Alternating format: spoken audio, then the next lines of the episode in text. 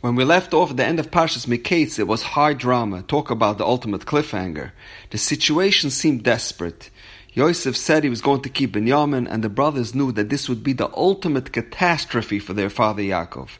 Yaakov would not survive this tragedy, first losing Yosef and now Binyamin, his only two children from his beloved wife Rachel. And this week's parsha begins Veyigash Elav Yehuda. Yehuda approaches Yosef, and the pasuk tells us that about this great confrontation, these two kings going head to head. Yehuda steps up to the plate and he talks tough. He has some harsh words for Yosef. And this is in stark contrast to the dialogue that we read at the end of last week's parsha. If you look back, Yehuda speaks in a very meek tone to Yosef. After they found the Becher in Binyamin's bag, Yehuda says, I have no words to justify what happened. Manedaber, manetstadak. I can't exonerate myself. We were caught.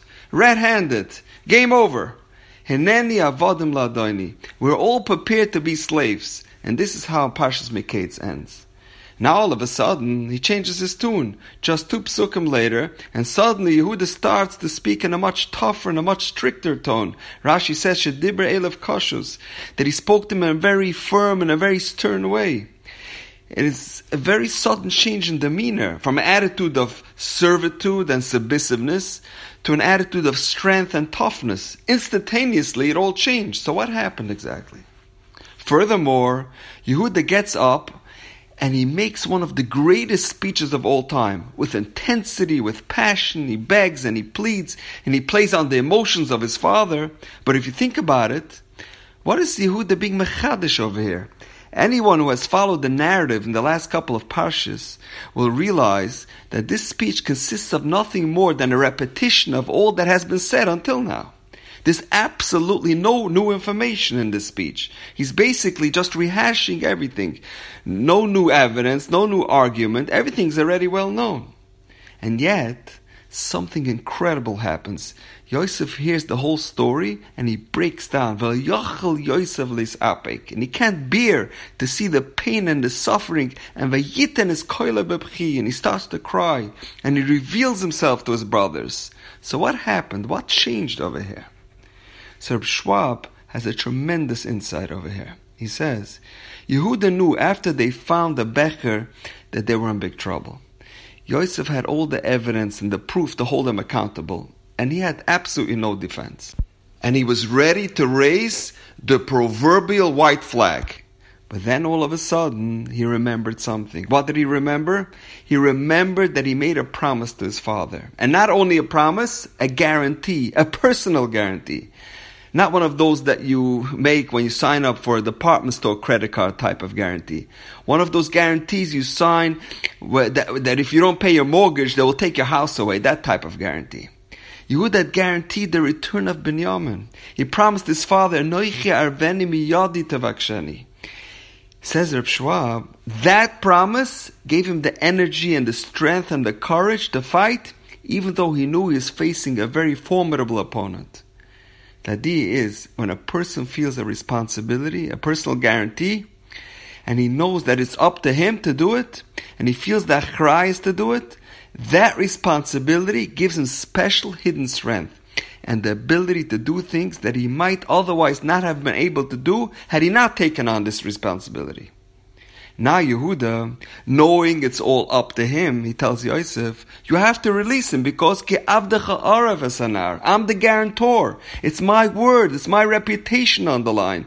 I promised my father that I'll return him safely and I will not take no for an answer. And that gave him the courage and the strength to go beyond his normal capabilities. And this is the same idea with anyone that takes on a large task like learning Daf Yomi, for example, and he feels the achrayus to learn and to finish the Daf every single day. It's a seven and a half year project with no days off. Or someone signs up to do chesed to the point where people rely on him on a consistent basis.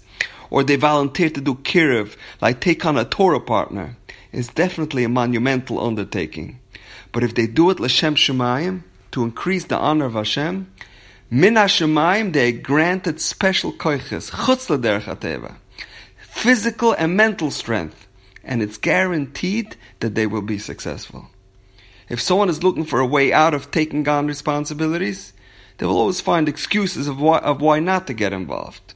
There's a great quote from Lou Holtz, the legendary coach of, the, of Notre Dame football. He said, The man who complains about the way the ball bounces is likely the one who dropped the ball. They say a story about a talmid from the Mir Yeshiva. He was young, he had just got married, he was still in Koil, and they offered him a job as a mashgiach in a yeshiva. And he felt he wasn't ready to take on such great responsibility. So he went over to Rav Pam to discuss his dilemma. And Rav Pam agreed with him, and he told him to still wait a little before taking on the job. And when Reb Nosson Tzvi Finkel found out that his talmid turned down the job, he called him up and he told him these immortal words. It's worth to write it down and frame it. Mit der kum de koiches. With the responsibility, the person gets the energy and the drive and special divine wisdom to execute those tasks and responsibilities. And when Rav Pam heard that, he was so moved by those words that he constantly repeated it to his students. Perhaps because Rav Nosson Tzvi embodied that saying. He was living proof of those very words. Because despite his physical limitations, there was nothing he felt that was beyond his capabilities. And now we know. Have a wonderful day.